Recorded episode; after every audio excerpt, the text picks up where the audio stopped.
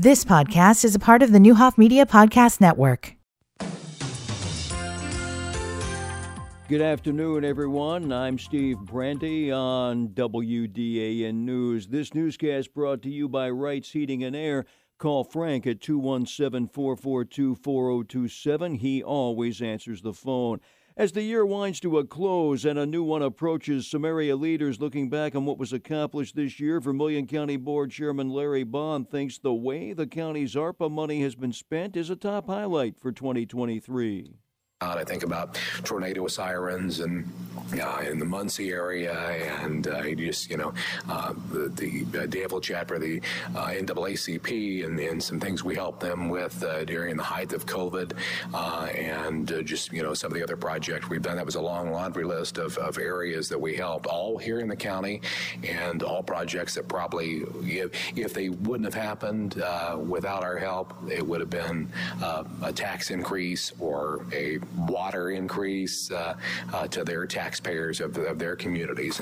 Baughn says Potomac is one of those communities that needed and received some help. I think of Potomac and, and the, the big project we did over there that was tune of about $100,000.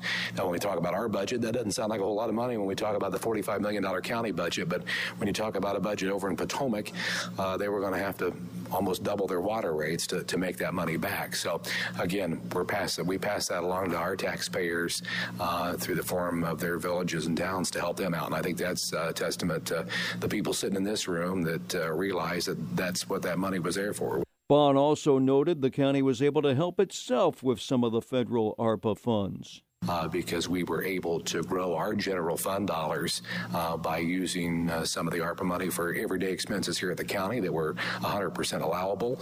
And uh, again, that uh, built our funds up to, to be able to do projects like the the Brazee and, the annex tear down and uh, just keep things afloat and, and, never have to worry about hopefully uh, tax increases uh, in a sizable amount for years to come. Vermilion County received more than $13 million in federal American Rescue Plan Act ARPA money to help the county recover from the pandemic.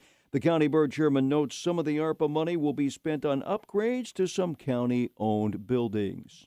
Uh, that was uh, had some window uh, changes here at the uh, Cannon building. Uh, of course, those need to be upgraded dearly, as well as the courthouse. Those windows have aged themselves as well, and some heating and air units at the courthouse, as well as the health department. So that's quite a project too. It's to the tune of about four million dollars to the county, but there's also some energy energy saving costs associated with that as well. The Vermilion County Highway building will also be improved with some of the funding.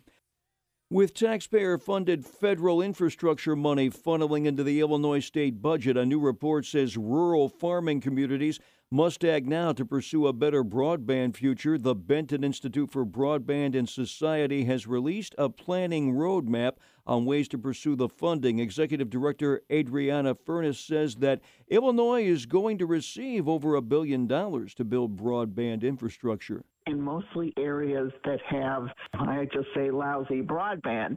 Obviously, a lot of the communities that are in rural Illinois are the ones who suffer from that bad broadband. And so the money will be allocated to those communities first. The Biden administration announced in June that all 50 states will share a total of $42.5 billion in broadband equity, access, and deployment program funding the funding comes from the bipartisan infrastructure law and must be used for broadband deployment. Illinois has lost 549,000 people in the past decade when adding up the annual population estimates from the U.S. Census. Some are looking for policy changes to reverse the trend.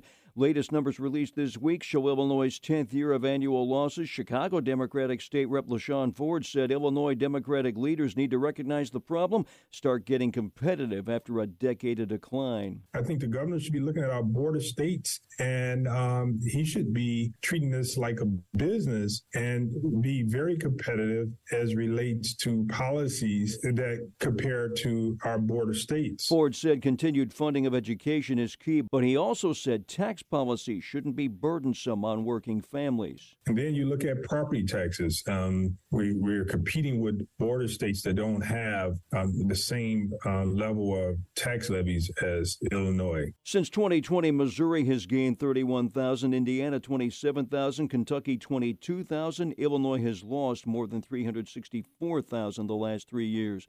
I'm Steve Brandy. You've been listening to the Neuhoff Media Podcast Network. For more, visit neuhoffmedia.com.